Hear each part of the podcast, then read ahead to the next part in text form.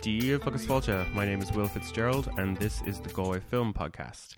Uh, I'm joined today by director Paul Duane, whose latest film, uh, Best Before Death, uh, has its Irish premiere here at the Galway Film Fleadh. Paul, thanks for talking to us. Very happy to be here, Will. Glad you're here. Um, tell us about the doc. Um, it's a companion piece, uh, you were saying, kind of, to an earlier film. Um, well, not, necess- not not not as such. I mean, I've made two films featuring Bill Drummond, but uh, this one is focused exclusively on Bill's art and his uh, his world tour, his twelve year world tour, which he expects to take him the rest of his life. Um, and the reason I think that Bill allowed me to make this film, because he has said no to practically every documentary request and he doesn't do interviews, uh, the reason he, he let me do it was because I said, I'm not going to cover your previous history in the KLF, you know, burning a million pounds in a boathouse on the Isle of Jura in 1993, all of that stuff. I don't, it's not within the remit of what I want to do. And that's more or less why he let me make the film. And then as we were making it, the opportunity came up to make a different film about himself and Jimmy Cauty, the other half of the band, the KLF that he had formed in the 90s, in the late 80s, because they were getting back into action after 23 years. So I ended up making a different film, which also involves Bill, but uh, it's quite a different thing. And he particularly doesn't want them to be seen as counterparts because he feels his life and work is very separate from his work with the KLF. So it's kind of a I have to be I have to be careful about that one. Yeah, you know. So there fair. are two films with death in the title coming out in the same year, both featuring Bill Drummond, but they're completely separate. That's fair. Um, and you you said us actually you said to us when we first saw the film that um, he actually doesn't want them screened together at Yeah. all. Yeah. He's you know, Bill has spent a long time putting a firewall between himself, his own work, and his previous history with the Justified Ancients of Mumu, the KLF, the Time Lords, all that, and he he preserves that firewall very carefully because he needs to. I mean, you know, it's there's a there's a lot of people who want to identify him very much with that period in his life when he was a pop star, I guess, mm. a musician, you know, selling millions of records and making records with Tammy Wynette and all that. But he himself has moved on. He's 66 years old now, and he is doing this other form of art, which is very difficult to explain and which he doesn't even really understand himself, I guess, truth be told. And he needs to preserve the, the distance between the two. So that's why the films aren't being shown as a double act. Yeah, that's fair enough. And it's uh, one of the kind of entertaining aspects of it, and and you guys are quite direct about this in the film. Is you know you're trying to make this doc, but he's sort of at the same time. Uh, he, I mean, he's let you in, and and you guys are doing it, but he's kind of actively resisting the whole idea of being documented at the same time.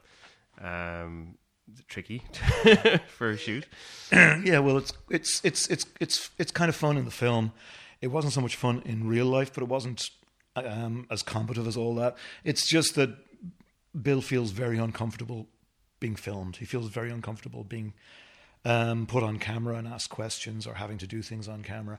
And it took quite a while to kind of, you know, get him to kind of go with the process. But as part of editing the film, myself and my editor Tony Cranstoun kind of felt that foregrounding some of Bill's uncom- his discomfort with the process was a good way to kind of explain some things about him. Yeah. And he's one of the few people in I mean, given that he's been in the public eye for most of his life, he's one of the very few people in that position who genuinely does not want or welcome publicity, doesn't like um, doesn't want to be on TV, doesn't want to be on Celebrity Big Brother or, you know, uh, I'm a celebrity, get me out of here. Although he, he does get offered those kind of things. It's a shame because he would be brilliant. he would be brilliant. He would be absolutely great. And in fact, I think he told me once he, he, he he's never seen his kids more pissed off with him than when he told them that he turned down Celebrity Big Brother because they were like, finally, we'd have some bragging rights in the playground, you know. But it's not his style to do that kind of thing. So. Yeah, no, fair enough. That's interesting. So, like, you guys decided to kind of skirt around the issue by foregrounding the fact that he's uncomfortable with this process. Um, I mean, you've you've made quite a few docs. Is there have you developed techniques for when you need to get a subject to relax into the whole process of the thing, um, or is it like a case by case type? I don't know. I mean, there's very. It's just down to personality. I mean, the first film I made, I made with, with somebody who was intensely uncomfortable being filmed, and took five years of filming constantly to get to the point where I was able to get him to be himself on camera. That was just a wearing down exercise, really. I think I've chosen slightly less um, difficult subjects since then. It's just a constant. I mean, you know, very simple things. So I, one of the things I really liked was years ago, I was watching the D.A. Pennebaker film Don't Look Back about Bob Dylan, and I had the director's commentary on, and Pennebaker was talking about how he developed his technique for filming because one of the things I always wondered about when I watched documentaries like that, and that was that's a classic film, was how he managed to make it feel like there was no camera in the room. You just watched people interacting and they didn't seem like they were putting anything on for the camera and they didn't seem aware of the camera. And he said that he had spent a long time, when he got his camera, he, he spent a long time looking in the mirror and practicing carrying the camera on his shoulder and not having to look through the viewfinder and maintaining eye contact with whoever he was filming. But he would know, he had practiced that he, he would know what was in the frame. Wow. So he, and that was with a big, heavy, you know, 16 mil film camera. Yeah. So that was something I took to heart because I do think that if you have a camera in front of your face and you're trying to make somebody feel at ease, they're looking into the glass eye of the lens and they're not looking at a human being. And it's often preferable to try to figure out, you know, how to, if you're filming it, you know, how to have a human connection with the person at the same time as you're filming, and that's that's a very simple but interesting and useful trick, you know. Yeah, it's interesting, and that kind of brings me to uh, Robbie Ryan, um, who you worked with on this film. I'm assuming you didn't ask him to carry a camera on his shoulder, or no. how do? You well, it's I was talking about more if I was shooting it myself, which I have done. Right. But working yeah. with a cameraman, it's a little bit different because you're not, uh, and you know, I mean, uh, it was largely just about Robbie and you know, Robbie and Bill had met and got on really well, and were, you know, simpatico. Robbie's one of the nicest and uh, easiest to get along with people in the film business, which is one of the reasons why he's so successful because everybody wants to work with him because he's great fun, but also obviously he's a genius cameraman. Yeah. So yeah, I mean, you know, he he did his he, he it wasn't a case of me saying I want you to do it in any particular style. He just the style comes from the location we were filming in Calcutta, and it's an incredibly busy, fast moving, crowded, noisy place full of things happening coming at you from every angle. So that kind of lent itself to Robbie's kind of energetic handheld camera work. Really kind of worked well within that setting. Yeah. You know. Yeah. Right. And um, you worked with him before. You, oh yeah. You kind of, you tend to have you have regular collaborators that you like to work with. Yeah, I mean, I've worked with Robbie on drama stuff, on shorts and various things over the years, and actually going way back, even TV, factual TV, when he was just out of college and stuff. But um, I mean, you know, I mean, I love working with Robbie, but he's very particular what he does. I just, you know, um, oh, Paddy Jordan, who did the other half of the film, the American half, I work with a lot. Robert Gordon, the producer, I've been working with since 2000. Um, he's here at the Fleadh as well. And uh, we're working on more projects together. He's an American, Memphis based uh, producer and director who was nominated for an Oscar for his film Best of Enemies and won an Emmy for it. Uh, he's a great guy, and you know, we, yeah. we keep working together. It's kind of good to have. I mean, I think if somebody keeps moving on and has different crew every time they make a movie, it kind of says something about them. Maybe sure, it means they're yeah. difficult to. I don't know. I like to work with the people I get on with and keep coming back to it. Yeah, if it ain't broke, don't, yeah, fix it. Yeah. Exactly. Um, so you you said that uh, so Best Before Death was actually kind of what you set out to do, and then the other doc uh, separately, kind of, uh, I guess when the KLF were talking about um, getting back together. Um, so, so, I'm trying to get the, chron- the chronology right. Best Before Death came first. Yeah, well, it was kind of uh, we were filming Bill's on a 12 year world tour, which yeah. he started in 2013, I think, or 2012. So I was filming years three and four. The trouble is, after year three in Calcutta, he had to take a year out to do the Justified Ancients of Mu re, regrouping or whatever, which was an event called Welcome to the Dark Ages happening in Liverpool in 2016 or 17. Anyway, I can't remember. But uh, so he took a year out and he said, I'm not going to do the world tour this year. So we had to wait until the following year to complete the film because the film was, the film is half shot in Calcutta in 2016 and half shot in North Carolina and the USA in 2018. And in the middle was 2017 when he took a year out to do the the regrouping of the KLF, the Justified Ancients of Mumu, and that's when the idea came up to do the other film about what they were doing during yeah. that period. So they kind of, I was starting one film before I'd finished the other, if you know what I mean. Yeah, and is that? I mean, it seems from the outside, probably from a production standpoint, it might seem like uh, maybe easier or make a certain kind of sense to be doing um, two films at the same time when it, they, they cross over so much, or when there when there is an intersection like that. But probably from a creative standpoint, was it hard? Like, what what were the challenges? I suppose is what I'm asking. Um, the challenges were I, I have a very good working relationship with Bill.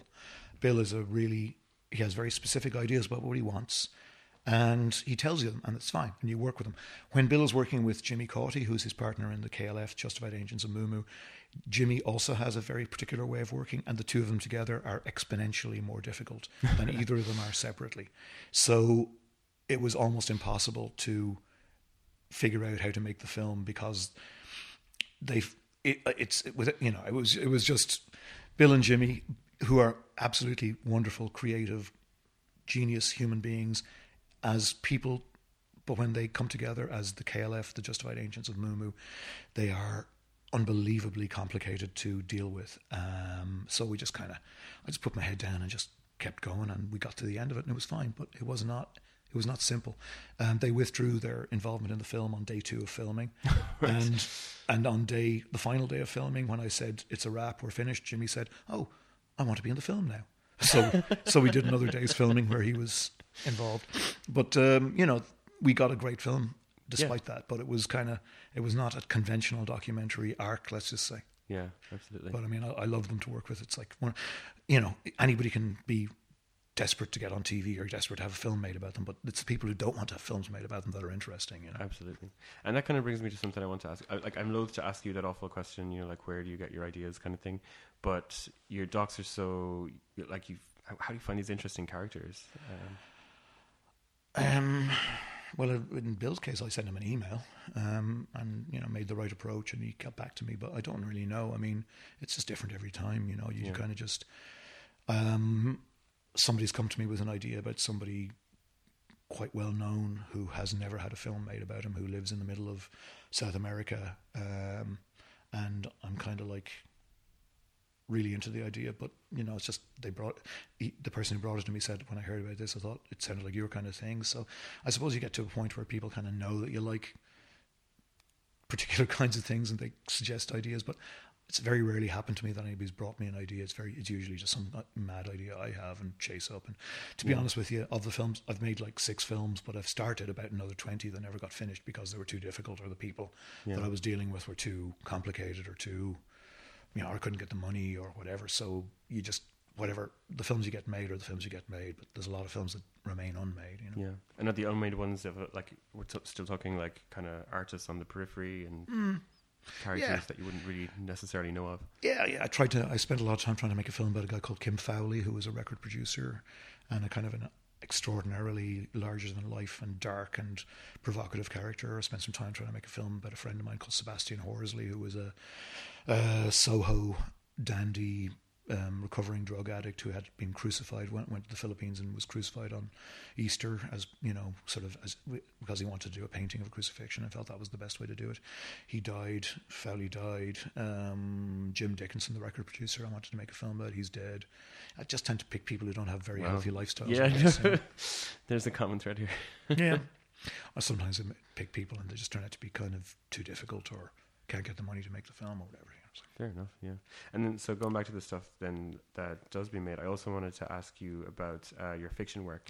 Well, I don't really write fiction. I mean, I've produced um, and co-created some. You know, I was involved in creating the series Secret Diary of a Call Girl, but that mm. was like just it was fundamentally setting up the premise and the idea and getting the rights to the underlying books and material. Sure. And in the TV series Amber, my my uh, contribution was co-producing it and coming up with the storyline, and storylining it with um, with the writer.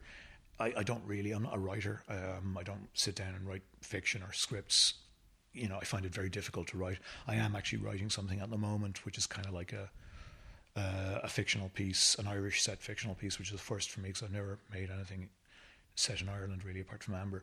Um, but uh, it's it's tricky, you know. I, I, documentaries are kind of I kind of moved away from doing drama. I, for the first, uh, I don't know, 10, 15 years of my career, I did exclusively drama and then started doing documentaries and found the challenge of documentary was very um, stimulating.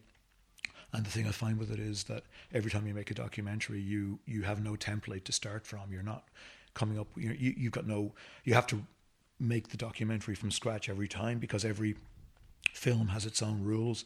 Everybody you're working with has their own patterns, their own way of working, and you're you're basically starting all over again, using your memory bank of material and ideas, obviously, but you're just having to reinvent the wheel every time you make a doc, which is really thrilling, you know. Whereas Yeah. with drama, you know, you can fall back on, like as a director and doing drama, there's you know, there's only so many ways you can do it. You know, a conversation between two people. You know, wide shot, medium shot, two over shoulders. You know, it's going to get pretty boring. And uh, also, you spend all day around actors and film crew who are lovely people. But I like to meet people outside of that world as well. So, making documentaries, I've ended up in all kinds of places I would never have gone otherwise, and met the most interesting and extraordinary people who have never, you know, been around film crews in their lives, and Yeah. it makes my life interesting.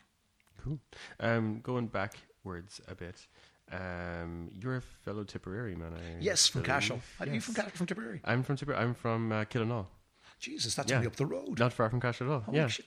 Yeah, well, I mean, I haven't really lived there since I was 17. I moved out and went- to Dublin when I was 17 and never really went back. But yeah, I was born and brought up in Tipperary. Yeah, I know. Like, I think there's like you and and Tom Ryan, and I think that's about all the film people I know from Tipperary. Yeah, and uh, I was a, I was a tour guide on Cahir Castle when I was a teenager. That's Brilliant. yeah, that was my first job. Jesus. And so I know, from speaking from experience, that, that like it's uh, uh, the upbringing there doesn't exactly, and you know, back in the day, didn't exactly lend itself to uh, breaking into a career in, in film and television. How did you get into it? I went to art school and then um, I was in Dún Laoghaire. I wanted to be a painter. Uh, so I did a, a year of painting and then they had started this film course and I saw the first year of the film course and they looked like they were having a great time. So I just transferred to the film course. I kind of got bored of painting and could, couldn't see myself doing standing in a room by myself for the rest of my life, you know. Um, so I went and uh, signed up for that and uh, it had a blast. And it was me and Kieron J. Walsh, who's still who's just wrapped his newest feature drama. Um, who else was around? Robbie was a couple of years behind. James Mather. Uh, there's a bunch of people who are still in the industry in that kind of era, and uh, we just all kind of had a blast. I mean, it was just it was there was no film industry then. I mean, if somebody was making a film in Ireland at that time, it was like huge news. Yeah. Any film, you know. Um, so it's kind of amazing now when you kind of there are so many films happening, you can't keep track of them, you know. Yeah. Uh, but it was a very different, you know, at that time, as I, as I say to people, when I meet young people who are getting into film now, I say the challenge then was to actually make a film because getting hold of the materials, the camera, the negative, getting it processed, all that kind of stuff was incredibly expensive. But if you actually made a film, you could send it all over the world. You could travel with it. Basically, if you made a film, it would get into film festivals because there weren't that many films. Right. Whereas now it's completely the opposite. Everybody can make a film, and the challenge is to make something that makes people sit up and take notice because you can do it on your phone. So it's a whole everything's topsy turvy from when I was starting out. But it's you know it's always everything's always changing. Yeah, no, it's a good way to be, better way to be.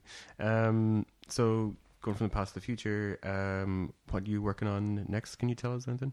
Uh, I've got. I mean, I'm I'm I'm, I'm kind of kicking some ideas around. I'm working with. Um, I made a really good c- connection working on this film. One of my co-producers is uh, Andy Stark of Rook Films. Andy and Ben Wheatley make some of the best films in the UK. I think at the moment, uh, Peter Strickland's in Fabric, which is in cinemas at the moment, is absolutely brilliant.